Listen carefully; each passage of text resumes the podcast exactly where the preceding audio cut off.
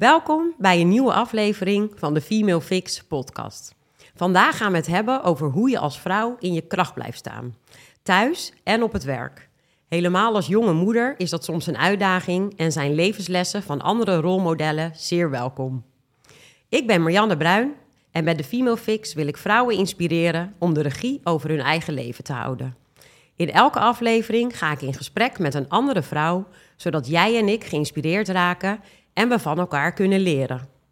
Vandaag is de gast rolmodel Sophia Tienstra.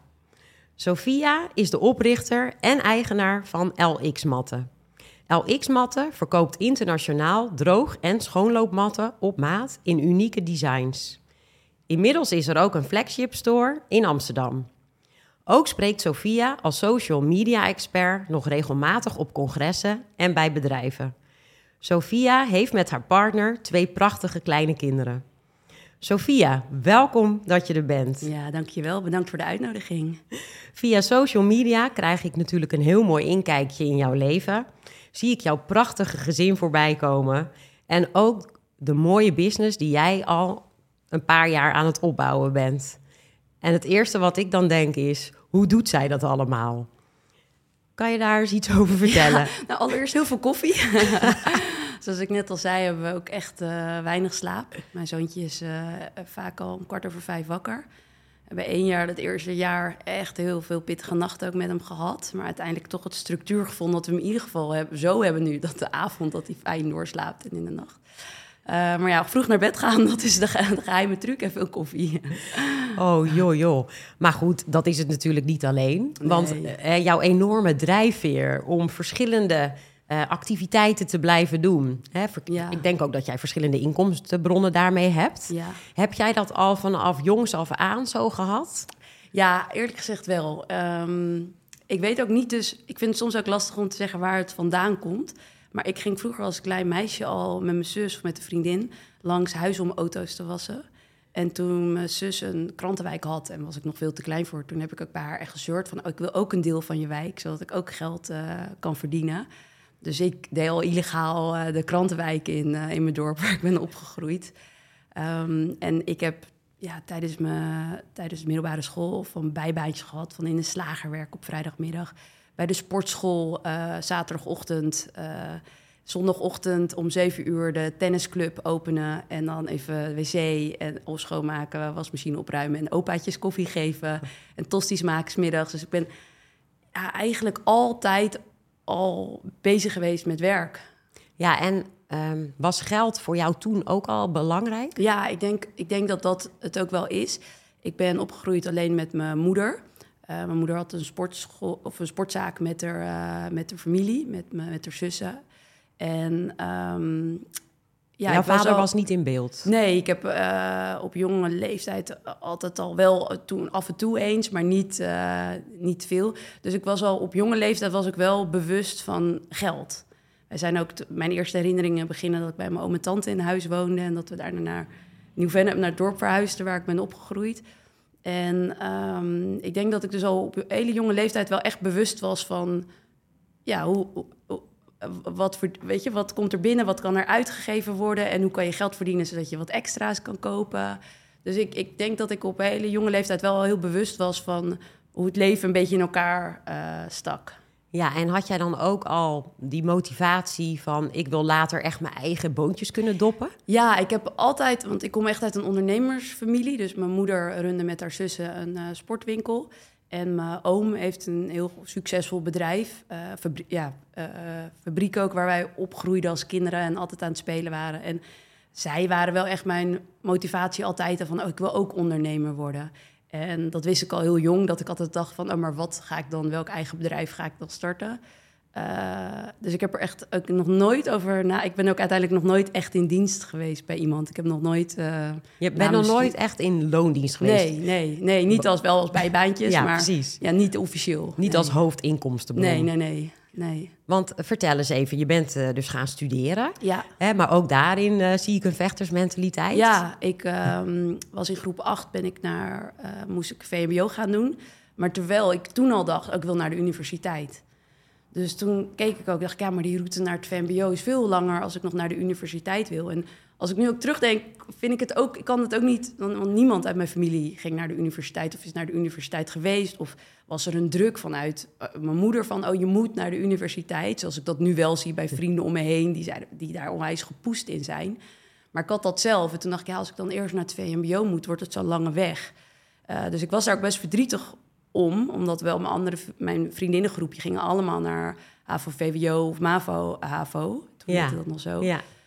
Um, dus toen heeft mijn moeder gekeken naar een school met twee jaar brugklas. En uiteindelijk heb ik dus mijn eerste jaar VMBO, stond ik gemiddeld een 8 en hoger. En kon ik dus al heel snel doorstromen naar twee MAVO, HAVO. En heb ik toen HAVO afgerond, HBO. Toen heb ik tijdens mijn HBO een minor gevolgd aan de UvA. En um, uiteindelijk dus communicatiewetenschap uh, afgerond toen ik 24 was. Ja, en hoe kwam je bij communicatiewetenschappen? Ik heb altijd, uh, ja, dat klinkt ook weer heel gek, maar ik wist dus al in groep 8 dat ik dacht, ik wilde reclame in.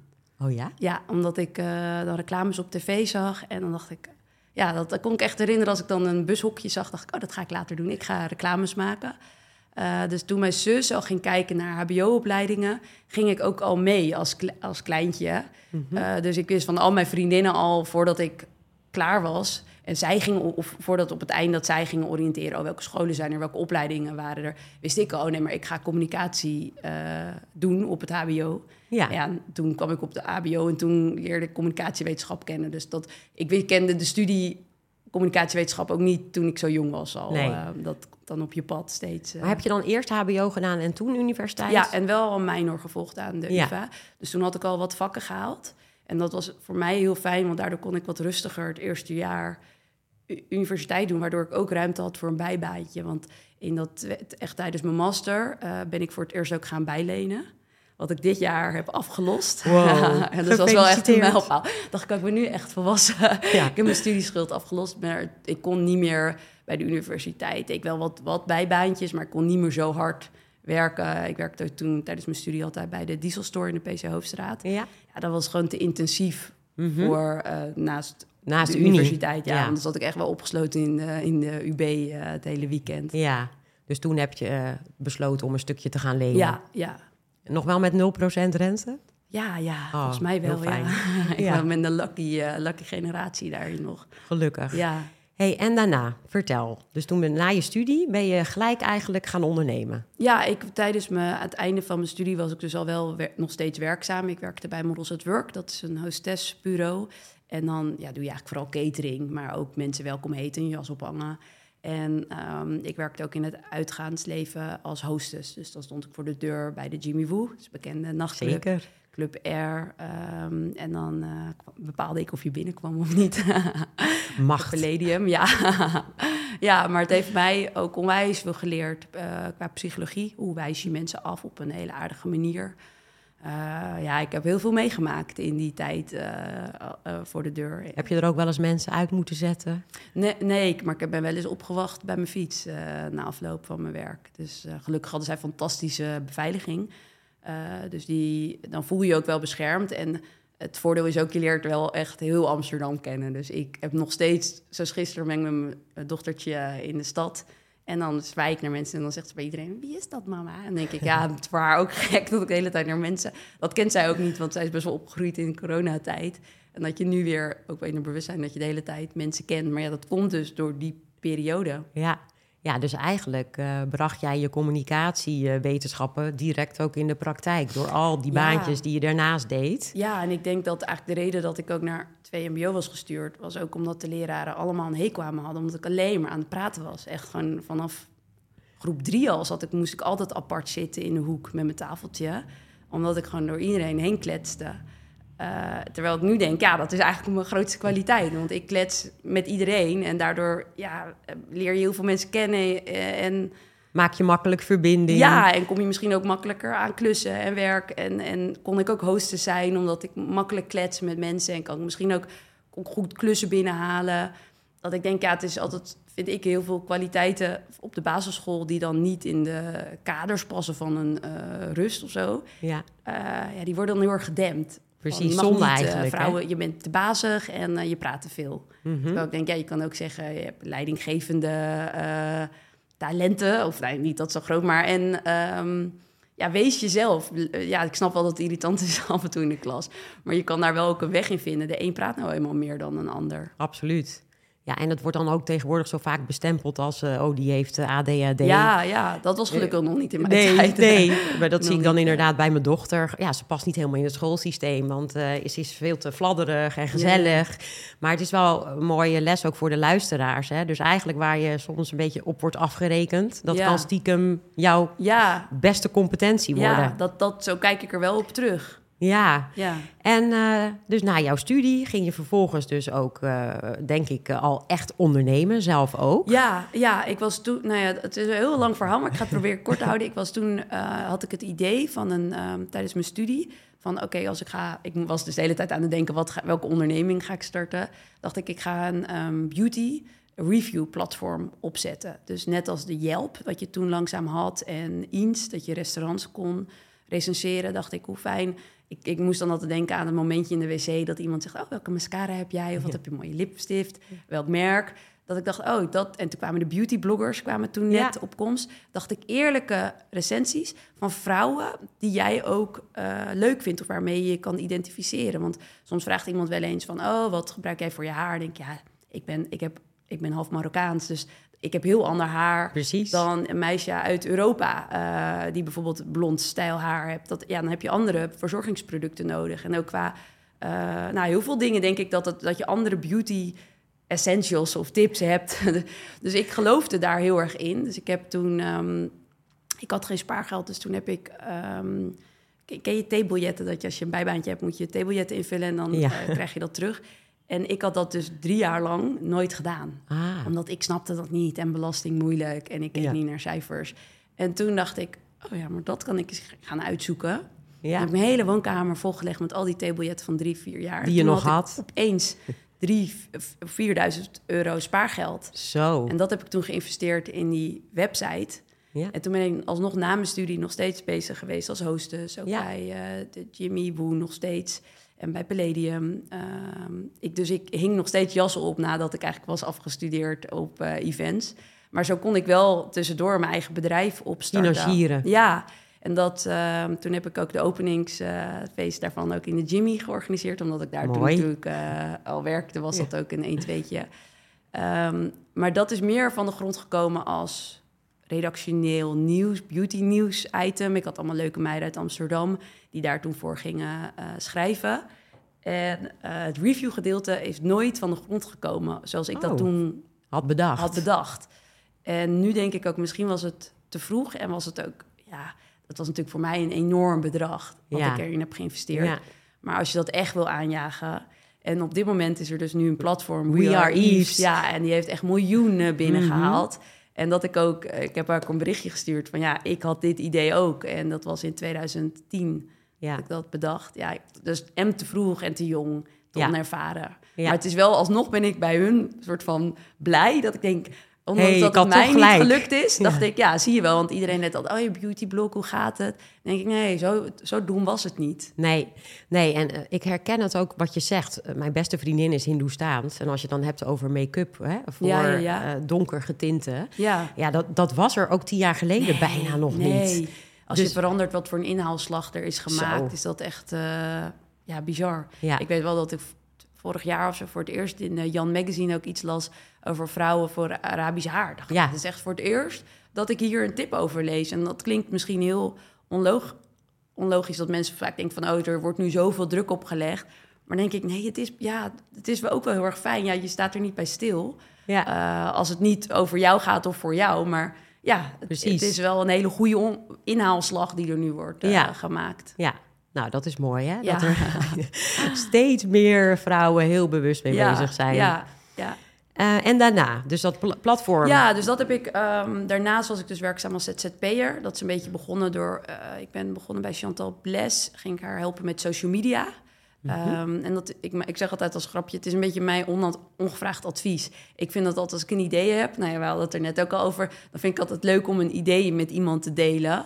En ja, als ZZP'er kwam daar dan werk uit. Dus dan Ja. kwam ik iemand tegen en dan zei ik, oh, maar moeten jullie niet wat met Facebook gaan doen? En dan, oh ja, nou ja, kan jij dat dan niet gaan doen? Nou oké. En zo is dat bijvoorbeeld met Nikke Simon gegaan. Ja, En zo ben ik voor hun gaan werken. En, ehm, Als een eh, social media adviseur. Ja, social media adviseur. En uiteindelijk communi- online communicatie. Altijd een 1 tweetje met, eh, met de platenmaatschappij waar we dan bij zaten. En eh, management. En hoe bepaalde je dan je tarief?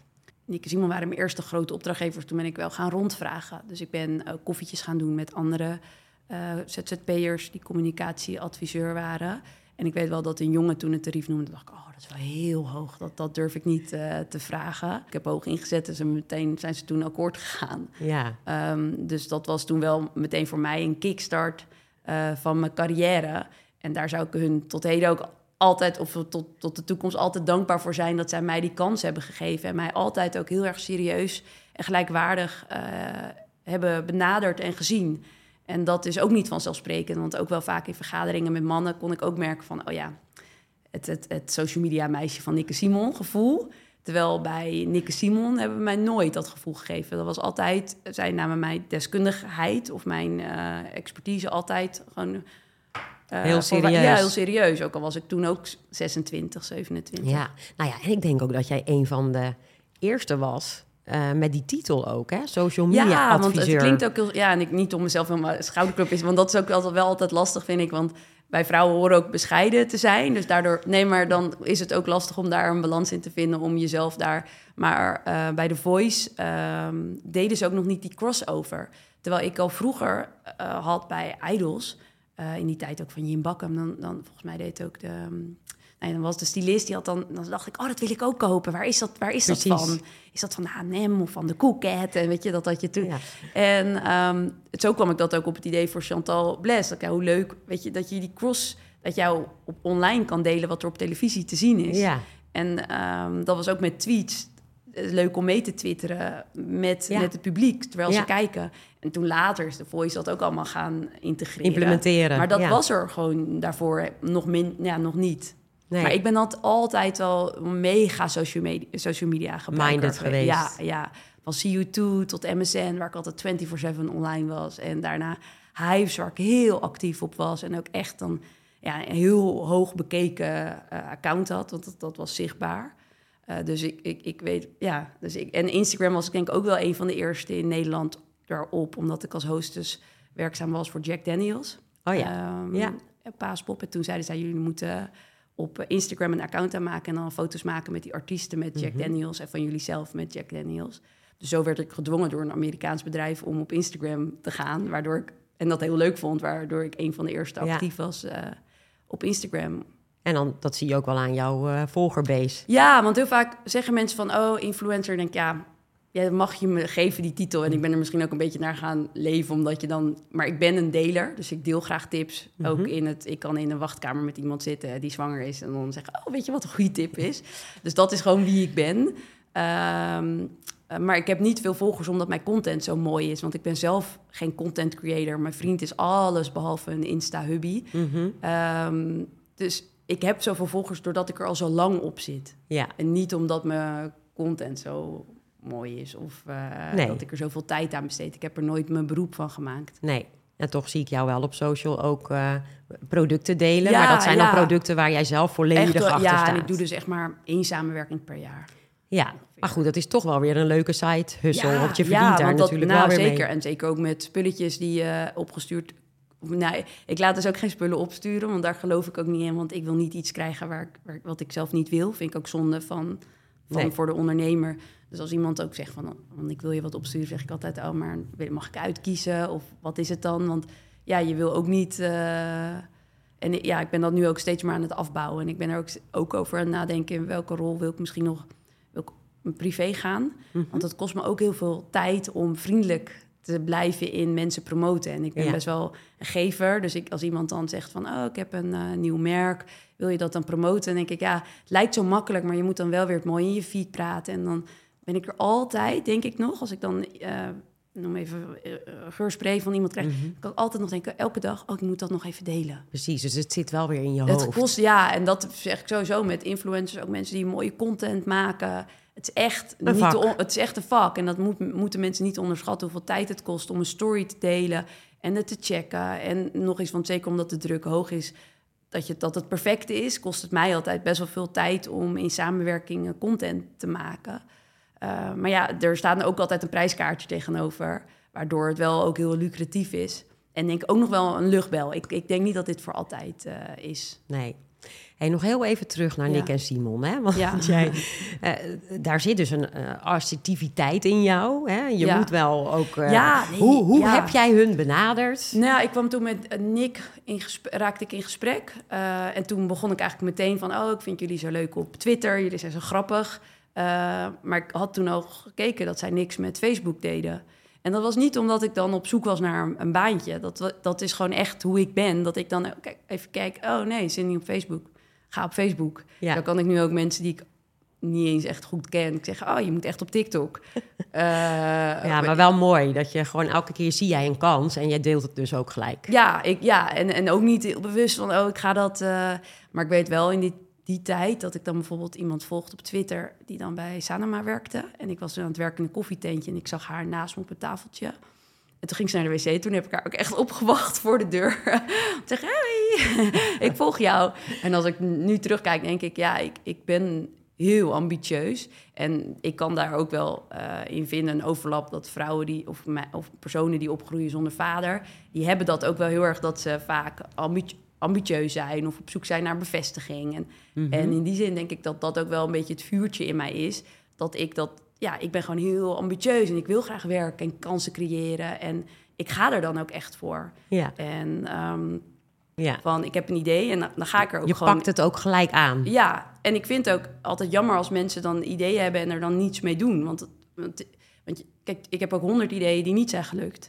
Echt, daar kan ik, eh, kan ik nog een hele podcast boek over schrijven. Ja, dus ehm, ik heb misschien wel meer mislukkingen dan de dingen die wel zijn gelukt. Maar ja, je, je moet het wel proberen, want anders gebeurt er niets. Nee. Ik zeg altijd niet geschoten is altijd mis. Ja. En zo leef ik echt met alles wat ik doe. Ja, nou, ik denk dat heel veel vrouwen daar een stukje van kunnen leren. Hè, als jij dit zo zegt. Ik denk dat er ook veel vrouwen zijn die toch een bescheiden innerlijk hebben. Ja. Van ja, maar dat durf ik niet. Of eh, wat zullen ze wel niet van me denken. Ja, ja, en dat is ook toen ik dit nieuwe bedrijf begon, had ik het ook met eh, Marielle Smit erover. Van ja, wat als het ons niet lukt? Want we waren toen allebei achter de schermen bezig met een nieuw bedrijf. Zei, ja, het is wel een soort van ja, een risico wat je weer neemt. Je gaat een nieuw bedrijf starten. Je, deelt het met de wereld. Wat als het mislukt? Dan moet je een jaar later zeggen van ja. eh, Jammer, het is het niet Ja. geworden. Ja, maar dan denk ik, ja, boeien, dan Ja. is het niet gelukt. Ja, In eh, Amerika word je daarom geprezen. Ja, en dat vind ik ook dan, wat dan voor de vrouwen die dan kunnen, of mannen die kunnen zeggen: Oh, het is hun niet gelukt, of het is haar niet gelukt. Moet je het daarvoor niet doen? Mhm.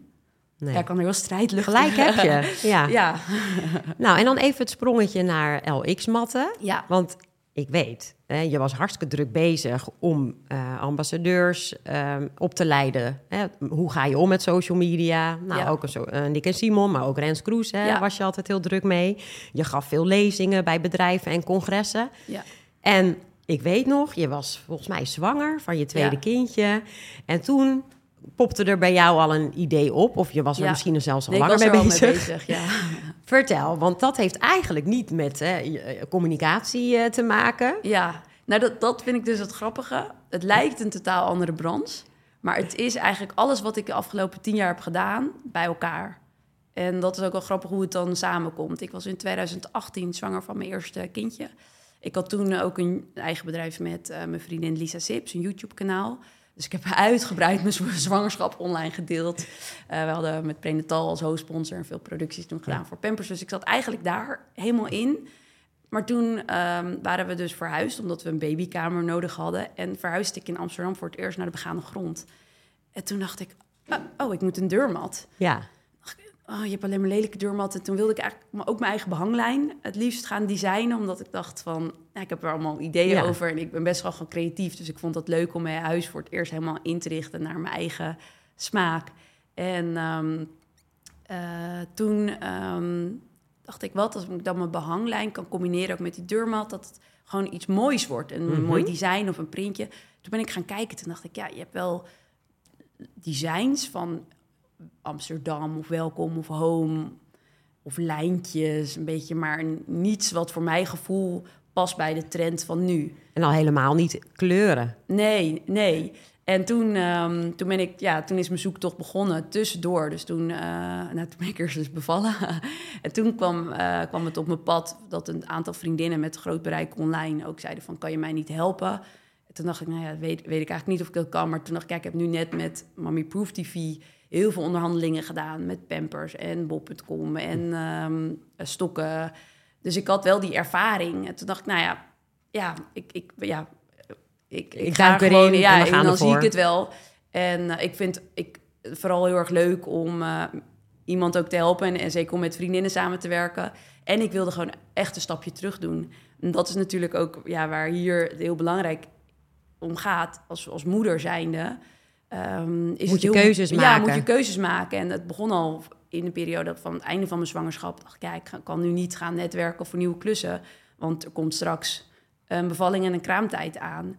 En ik ben tijdens mijn uh, kraamtijd ben ik ook doorgaan werken. Echt tot nu toe.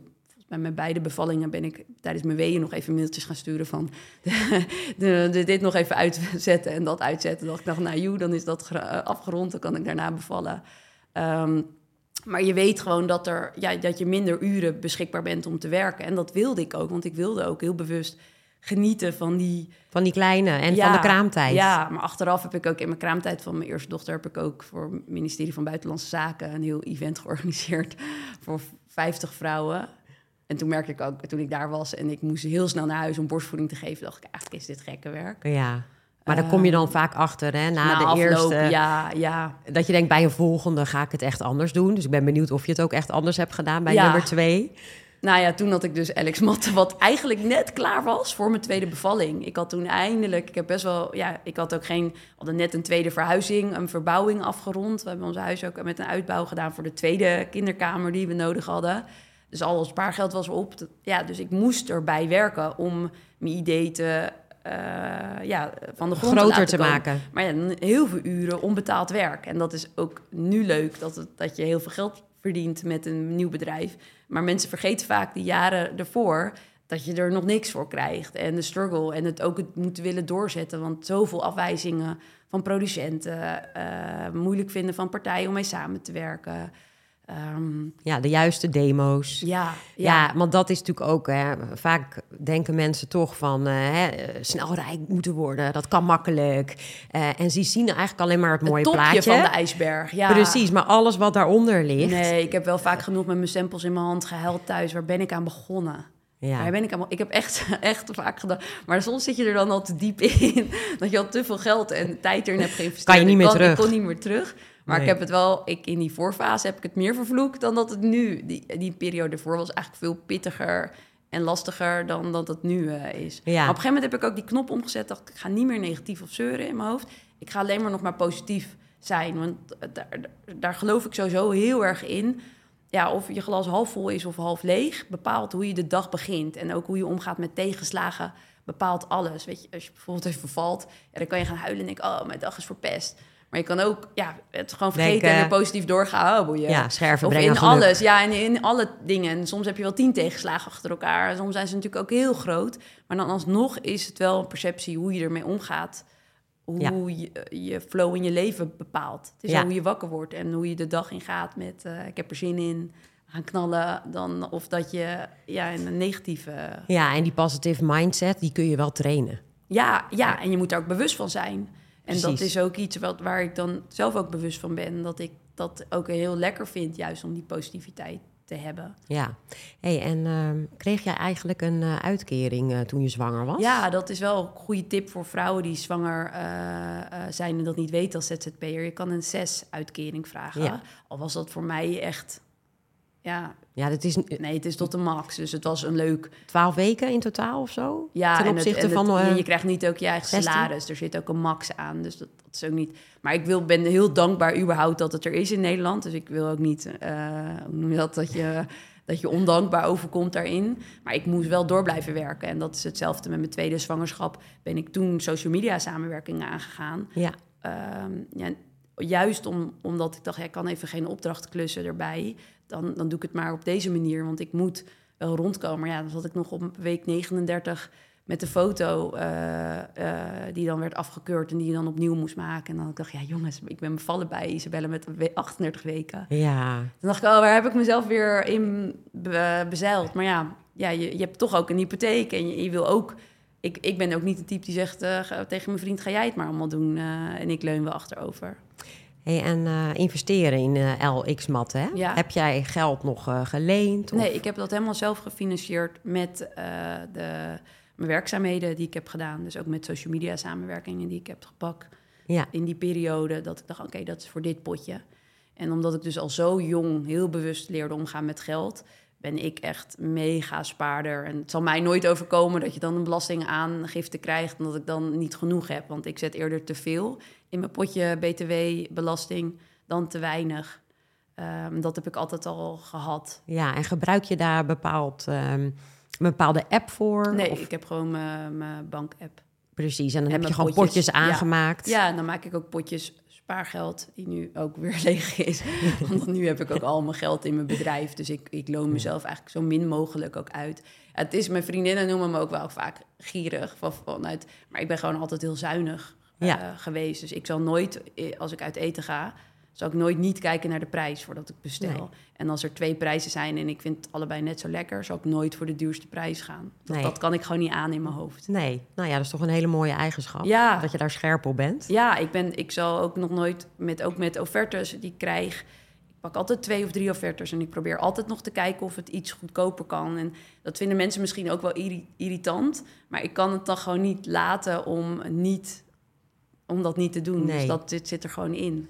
Heeft jouw eh, partner ook geld gestoken in je bedrijf? Of heb Nee, je het helemaal zelf nee, gedaan? helemaal zelf gedaan, ja. Ja, eh, heb je dat ook heel bewust zo gedaan? Ja, wel, kijk, het was natuurlijk ook... eh, hij betaalt iets meer hypotheek dan ik, in die, of in die fase van... Ja. maar toen hebben we ook heel duidelijk die afspraak gemaakt... ik doe een stapje terug om meer met de kinderen te zijn. Dus dan betaal jij iets meer. En ik vind, daar- daarin ben je ook gewoon wel een team. Dus het is dan... Ja, dus dat is niet het gevoel dat hij meer betaalt, denk ik. Nee, Nee. ik... ik eh, Draag ook draag bij. ook bij. Dus in principe in- qua waarde dat ik niet werk en in de kinderen steek, heb, is dat ook een, eh, een tarief bij wijze van spreken. Dus dan ben je gewoon gelijkwaardig in, eh, in je relatie. Ja, mooi. En eh, heb je al die afspraken die je met je partner hebt gemaakt rondom de financiën, heb je die ook eh, vast laten leggen? Nee, maar wij zijn nu net, eh, ik ben nu net drie dagen geleden ten huwelijk gevraagd. Dus dan gaan wij ook wel goede afspraken maken. Maar we hebben het wel daar heel vaak ook over gehad. En ook in de fase met dat je kinderen gaat krijgen. Dat, je gaat, dat ik dan ook zei, ja, mochten we ooit uit elkaar gaan... ehm, dan moeten we wel gaan kijken hoe wat. Want als ik nooit was gestopt met werken... Kijk, bij mij kan je in principe het zo zien qua salaris... En dan de kinderen. En dan nu weer gaat het weer omhoog. Maar ja, op het moment dat, dat toen ik zwanger werd, kon ik niet meer. Oké, heel veel werkzaamheden gingen niet meer door. Of Nee. klussen die ik wel eens had voor als presentatrice, dat ging ook allemaal niet meer door. Dus Nee. ja, Dus die eh, draagkracht eh, verdeel Ja. je eigenlijk samen.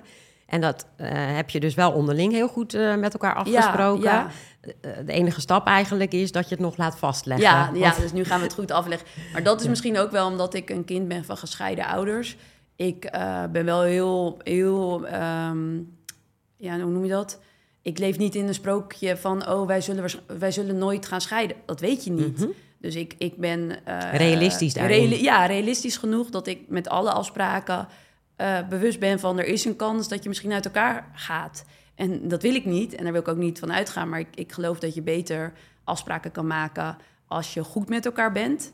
dan als je niet meer goed met elkaar bent. En dat, ja, dat kan je vaak niet voorstellen, maar... Als de liefde van je leven opeens je ex wordt, dan, dan gaat het gunnen van elkaar heel snel weg. De andere kant op. ja, Ja, nee, heel goed dat je hier ook zo bewust Ja. van bent. Ik, ik heb ook een eigen huis gekocht in, toen ik 27 was. Mhm. Ehm, en we hebben ook heel duidelijk de afspraken dat dat mijn huis is. En wat er ook gebeurt, dat ik dat nooit deel. En dat is ook iets wat ik hem heel erg goed heb uitgelegd. Want dat is wel een stukje angst van mij. Mhm. Omdat ik opgegroeid ben met alleen mijn moeder. Dat ik, ik wil gewoon altijd mijn eigen huis hebben. Ja, En ja, nu met twee kinderen, ik zou ik daar niet kunnen. Het, het zou kunnen, maar het zou niet echt praktisch zijn. Maar wel het gevoel, dan kan ik al wat verkopen ja. en dat zelf je, iets en dat je altijd nog terug kan Mocht het misgaan. Nou, niet terug kan, maar dat ik gewoon in ieder geval een financiële eigen pensioen Ja. ook. Het is ook Ja. mijn pensioen, want als ondernemer ZZP'er heb je geen pensioen. Dat ik zei, dat is, blijft wel, moet wel echt van mij blijven. Want dat is mijn enige financiële zekerheid, mocht het ooit eh, verkeerd gaan. Ja, dus je hebt het eigenlijk het al heel bewust eh, voor de korte termijn voor ogen, maar ook voor de lange termijn. Ja, en ik denk dat, nogmaals, ik denk oprecht dat wij nooit gaan eh, scheiden en dat wij voor altijd bij elkaar blijven. Maar ik ben wel echt realistisch genoeg dat je wel een plan moet hebben. En ik kan ook niet van de daken schreeuwen naar vrouwen, als je niet werkt en bij de kindjes bent, echt good for you. Ik ben, ben ook de laatste die dan gaat zeggen, oh, je moet. eh, of je moet doen wat je... Iedereen, ik ben liberaal, iedereen mag eigen keuzes maken in het leven. Maar wat je wel moet, is zorgen dat alle afspraken goed op papier staan. Niet dat je man weggaat en dat je... ehm, ja, dat je gewoon met niets op straat staat. Nee, maar let op, hè, die afspraken op papier zetten en, en ze Ja. in de kluis doen.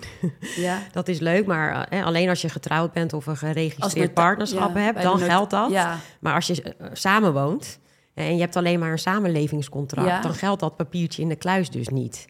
Dus nee, maar bij de notaris toch? je bedoel moet Ja, naar de notaris ja, om het dus ook echt vast te leggen. Ja, ja. Nou ja, wij, ja, dus dat zou ik zeker... Wij hebben dat nu ook niet bij de maar daarom vind Ga ik je het ook dat heel wel belangrijk om te trouwen. Heel goed. Ja. Ja, en eh, ook een tip voor de luisteraars, wat ik heb gedaan. Want eh, eh, ik ging ook iets minder werken ten opzichte van mijn man. En toen de kinderen kwamen. En toen hebben we gewoon naar rato van eh, de inkomens... Ja. geld op de gezamenlijke rekening gestopt. Ja. Dus ik droeg wat minder bij in die gezamenlijke pot. Daar gingen alle kosten vanaf. En onderaan de streep wat er overbleef, dat deelden we door twee. Dus hielden we eigenlijk allebei hetzelfde over. Ja. En met dat geld kon je dan doen wat je wilde. Ja. En zette ik geld opzij en ging ik een stukje beleggen. ja. Ja, nee, ja, dat deden wij ook. Maar ja, nu heb ik mijn eigen bedrijf. Dus dan verandert er opeens ook weer heel veel in de structuur. Precies. Ja, en als er dus later ook weer dingen veranderen eh, qua financiën... dan zou je dat ook weer opnieuw in je testament moeten zetten. Ja, maar ik, wij waren ook een- dat ik dacht, ja, we moeten eigenlijk het gaan vastleggen. Maar ik zat eigenlijk, heel, ik zit al, al zeven jaar te, te wachten op mijn ring. dacht ik dacht, het is ook zonde om net dit te gaan vastleggen als je daarna. Dus dat daarom, anders als ik had gedacht, we gaan sowieso niet trouwen, dan had Nee. ik dat al veel eerder vastgelegd. Maar nu ook met mijn bedrijf, ja, moet je ook goede afspraken gaan maken. En vind ik ook al nu al lastig, omdat ik ook. ehm, natuurlijk heel dankbaar ben voor zijn hulp en zijn steun. Hij kan ook zien in de app op een dag dat ik nog geen personeel had. En het, het, het echt heel druk was. Dan zei hij ook, zal ik anders eventjes naar huis komen... eh, dat jij nog even een uurtje Kan werken. kan werken.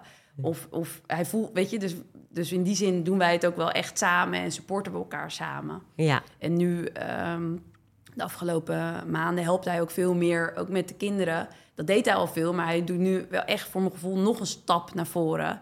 eh, waar, waarbij we nu wel echt die gelijkwaardigheid ehm, ja, meer hebben dan Ja. dat we voorheen hadden. goede vent heb jij. Ja, Daarom ga je ik ook met hem trouwen, ja. Vastbinden, Ja. nooit meer wegdoen. Hey, en ehm, want dan heb je ook nog eens een flagship store. Ja, Hè, hoe doe je dat allemaal dan met personeel? Je gaat er niet zelf toch de hele dag staan? Nou ja, we hebben de, de winkel hebben, eh, aan de voorkant en de achterkant hebben we de werkruimte. Eh, dus ik ben er niet inderdaad elke dag, omdat ik dus, dus gisteren ga ik dan ook Isabelle uit school ophalen, omdat we gisteren geen oppas hadden. Eh, dus in die zin het zal denk ik altijd zo blijven dat ik als moeder toch iets, iets meer die verantwoordelijkheid pak met, Ja. met alles. Met Ja. het zwemles regelen en erheen gaan en de, kind, de kleding en boodschappen Mhm. nou ja, noem maar op. Maar dat, dat hou je, denk ik. Ik denk dat eh, je daarin nooit 100% gel- Ja, misschien wel, maar in de Maar in je hart misschien ook niet Ja, helemaal nou, ik ken, ook wel, ik ken ook een vader die dat allemaal echt heel goed oppakt. Dus het is... Ik vind dat ook... Ik denk die verschuiving gaat in de toekomst nog veel meer komen. Mhm. Want dat zie je al met nu dat... Ja, de, de generatie van moeders al veel meer zijn van... Ja, maar wij vrouwen horen bij de kinderen te zijn. En oh, wat doen de mannen veel tegenwoordig. Dat ik denk, ja... Ja, why De, not? Ja, ja. want vrouwen zijn ook allemaal opgeleid, hoog opgeleid. En ja, als de vrouw meer verdient dan de man... Ja, dan is het wel heel gek dat de vrouw minder gaat werken. Of als de vrouw een hogere positie heeft in een bedrijf. Ja, waarom... Ja, dat, dus die...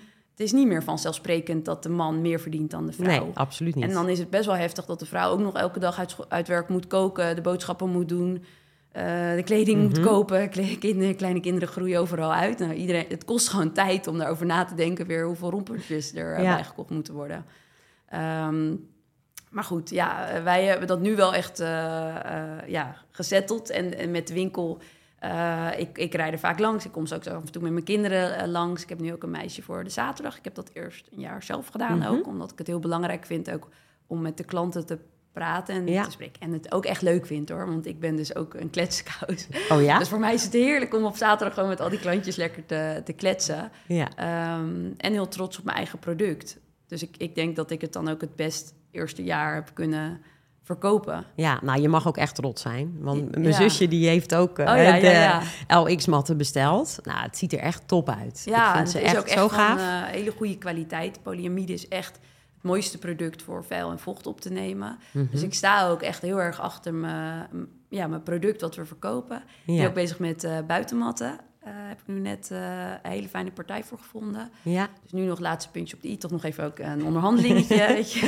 hier er, uh, um, maar ja, ik moet zeggen, als je doet wat je leuk vindt... dan is het helemaal niet erg om zeven dagen in de week te werken. Want dat Nee. deed ik ook al altijd voor Nick en Simon. ja. Dat stond ik ook altijd. Dus als ik dan om 11 uur nog even iets moest doen... of een berichtje eruit moest sturen...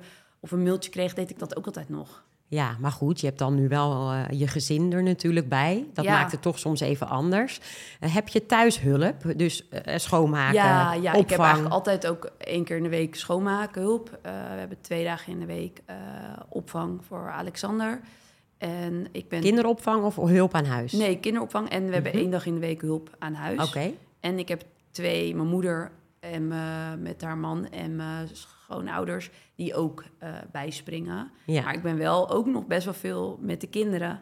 Uh, maar ik heb Isabella ook al best wel jong geleerd, want ik heb haar ook altijd in mijn kraamtijd in afspraken gewoon meegenomen. Mhm. Um, dat, zij, dat ik haar ook altijd uitleg, mama kan ook veel bij jou zijn, maar dan moet ik wel af en toe tussendoor even werken. ja. En dan kan, kijk, op het moment dat iemand misschien mij ziet in de speeltuin met mijn telefoon, dan kan iemand denken, oh ja, slechte moeder, nou ja, denk dat maar. Ja. Maar ik ben wel misschien meer thuis met mijn kinderen dan iemand anders. En ik vind dat ook geen competitie of een wedstrijd. Hè? Wie, want dan denk ik, ik, ik weet nog wel de periode dat ik minder ging werken.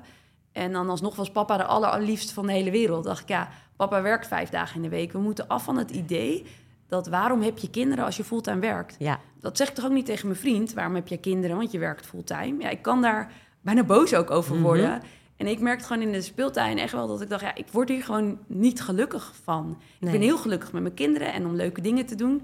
maar niet elke dag in de speeltuin. Daar word ik niet... En weet je, iedereen moet doen dus waar je Waar die geluk gelukkig van wordt. Ja. En ik word gelukkig van creëren, van creativiteit... van mensen ontmoeten, van leuke gesprekken hebben... van mensen helpen, uh, ja, van, van groei in het leven. Daar word ik heel gelukkig van. Ja, nou, mooi dat je dat zegt, want uh, de moederbrigade vind ik zelf ook vrij heftig. En vaak Ja. zijn het zelfs vrouwen hè, die nog jouw social uh, meer uh, bekritiseren ten Ja. opzichte van mannen.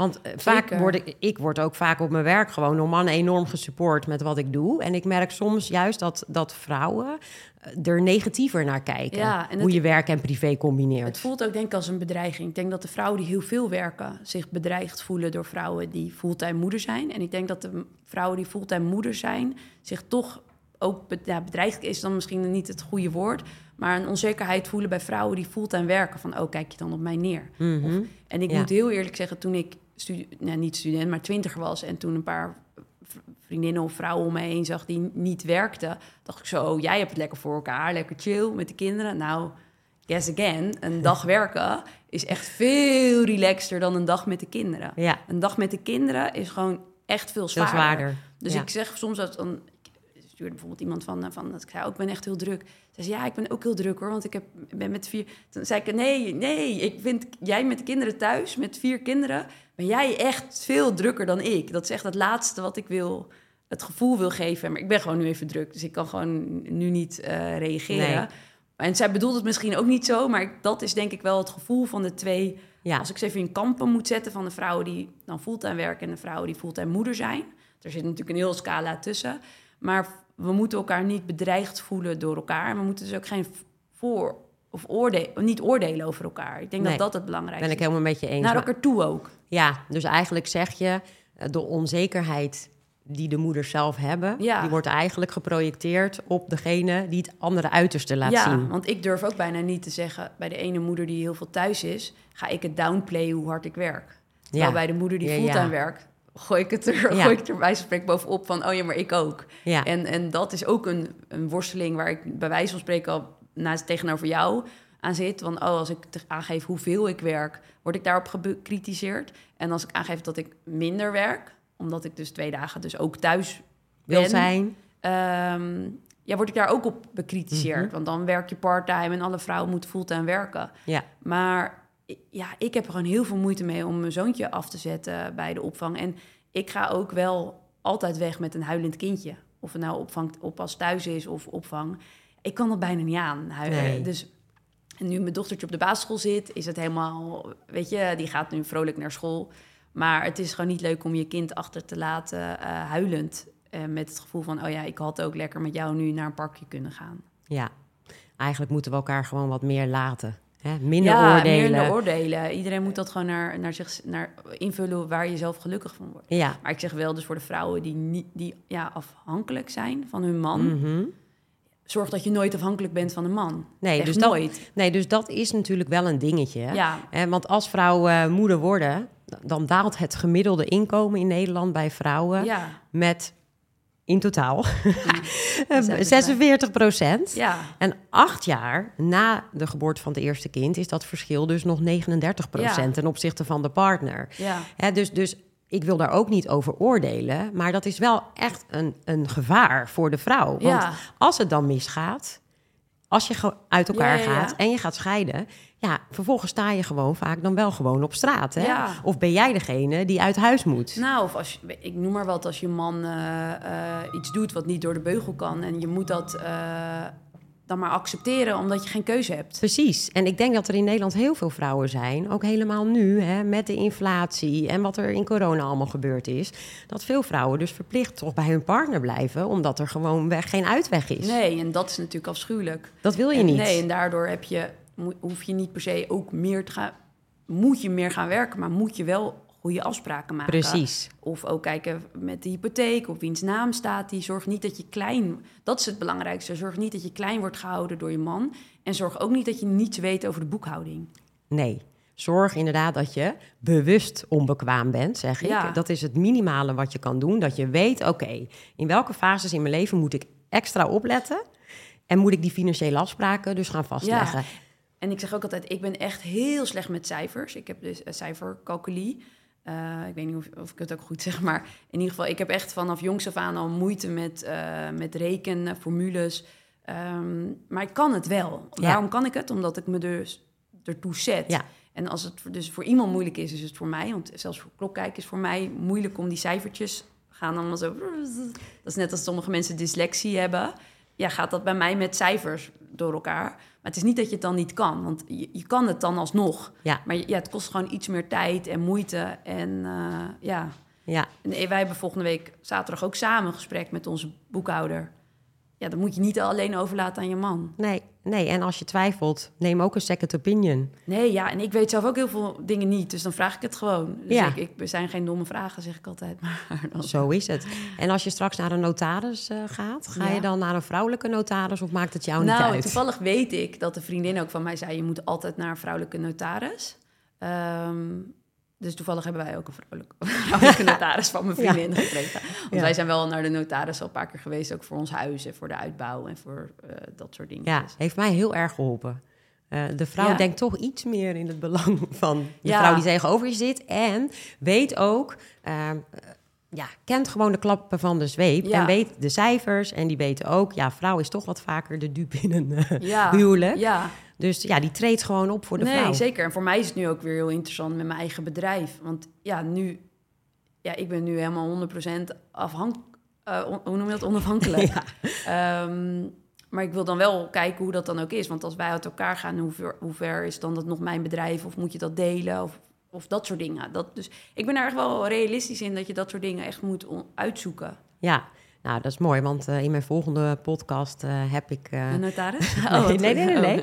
Heb ik een dame die alles weet over afspraken die je moet maken tijdens je huwelijk of tijdens dat je, eh, je samenwoont, eh, om zo goed mogelijk uit een scheiding Oh te ja, komen. wat goed. Ja. Ja, Ja, en ik kan voorstellen dat mensen die luisteren denken... oh, deze meid die denkt dat ze morgen al gaat scheiden. maar ik, ik ben gewoon daarin echt dat je denkt van... ja, je kan het beter maar voorbereid hebben. En ik denk juist dat wij, ik, ja, dat wij nooit uit elkaar gaan. En dan is het toch extra goed dat je dan alsnog het, het hebt uh, geregeld. Heel Ja. erg goed. Ja. Ja, dus eigenlijk moet je alle mooie dromen die je hebt in je leven meenemen in die financiële afspraken. Maar ook de what-ifs. Hè? Ja. Wat als het misgaat? Wat als mijn man komt te overlijden? ja. Wat als ik ziek word Ja. en ik kan mijn bedrijf niet in de lucht Nee. houden? En omgekeerd ook eh, voor een man. Erken je kind en zorg dat er goede afspraken zijn voor, de, voor als je uit elkaar gaat. Dat, dat de moeder niet fulltime weg kan gaan of kan emigreren of het kind naar zichzelf kan toetrekken.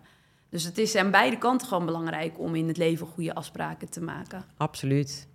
Hey Sophia, Ja. heb jij nog een tip die jij de luisteraars wil meegeven over het balanceren tussen hè, je werkende leven, je privéleven, zodat je in je kracht blijft staan, met als uitgangspunt natuurlijk toch die financiële onafhankelijkheid?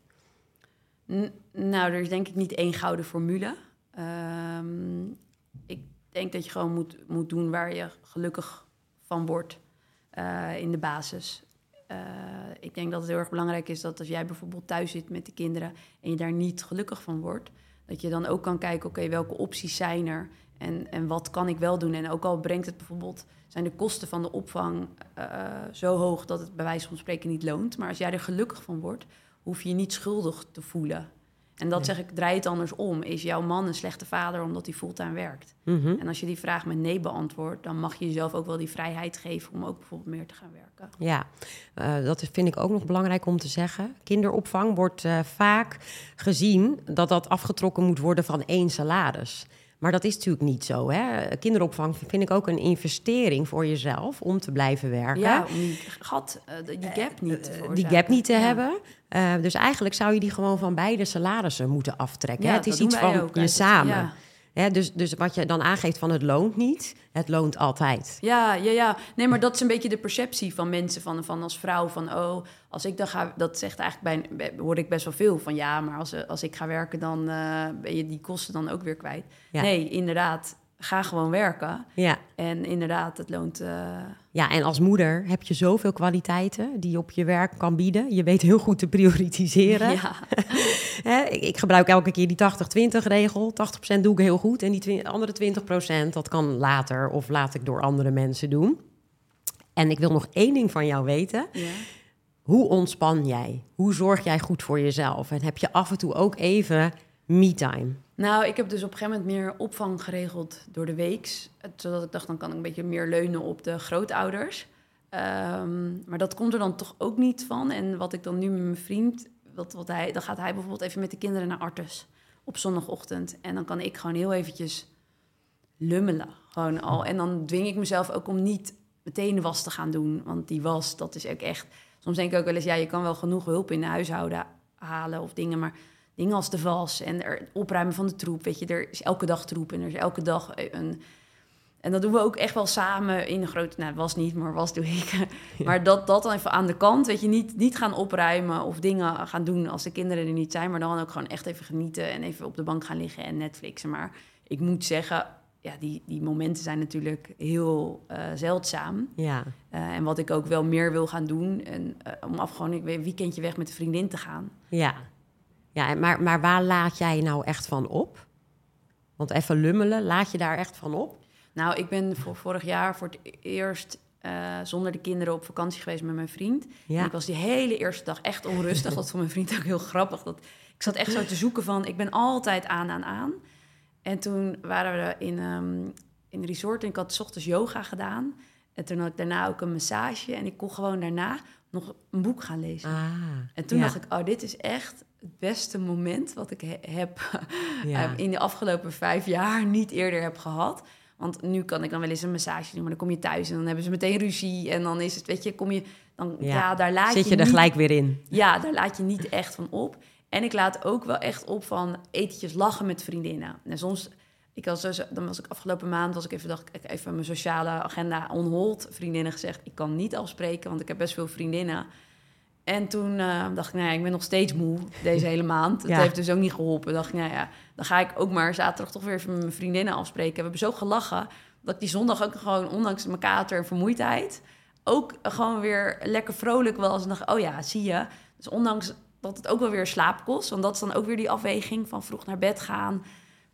Ja, kost dingen waar je dan energie van krijgt, kost ook weer tijd. Ja. Maar met een avondje lachen met mijn vriendinnen ook, of een avondje met mijn vriend uit eten, ja, dat zijn ook wel weer de leukste, de leukere dingen uit het leven. Waar dus je... schrap ze niet uit je agenda. Nee. Zo nu en dan Ja. helpt het je wel. Maar af en toe laat je daar ook echt weer van op. Ja, en dus even weggaan samen of met Ja. een vriend. Kijk, samen is natuurlijk ook weer moeilijker omdat je dan weer met oppas zit.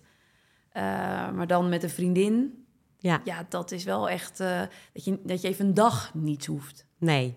Ik heb ook in mijn agenda gezet, één keer per maand gewoon vast uit eten met mijn man. Ja. Om weer eventjes tot elkaar te komen. Ja, ja, maar dat doen wij wel heel veel. Want als de kinderen slapen, wij wonen ja, midden in Ja. Amsterdam. eh oppas om de hoek. Dus dan, ja, en dan, wij hebben ongeveer zes leuke restaurants in een, eh, in een straal van een paar meter waar Ja. we uit eten kunnen. Dus ja, dat is geluk, ook wel het geluk aan, denk ik, in Amsterdam wonen. Eh, voor, voor mij dan haal ik daar heel veel geluk uit dat, Mhm. we, dat het zo makkelijk te combineren is met het sociale leven. Ja, ah, mooi Sophia. Ik wil je ontzettend bedanken. Ja. Ik vond het een ontzettend leuk, inspirerend gesprek. Ja, en ik denk wat waardevolle tips ook voor de luisteraars. Wil je nu meer weten? Nou, dan eh, weten jullie eh, de andere podcasts inmiddels te vinden. Maar ook het boek De Female Fix. Elke week praat ik met een andere vrouw. En eh, volgende week is de gast eh, Sabine, die dus eh, alles weet hoe je zo sterk mogelijk uit de scheiding kan komen. Mijn naam is Marianne Bruin en dankjewel voor het luisteren.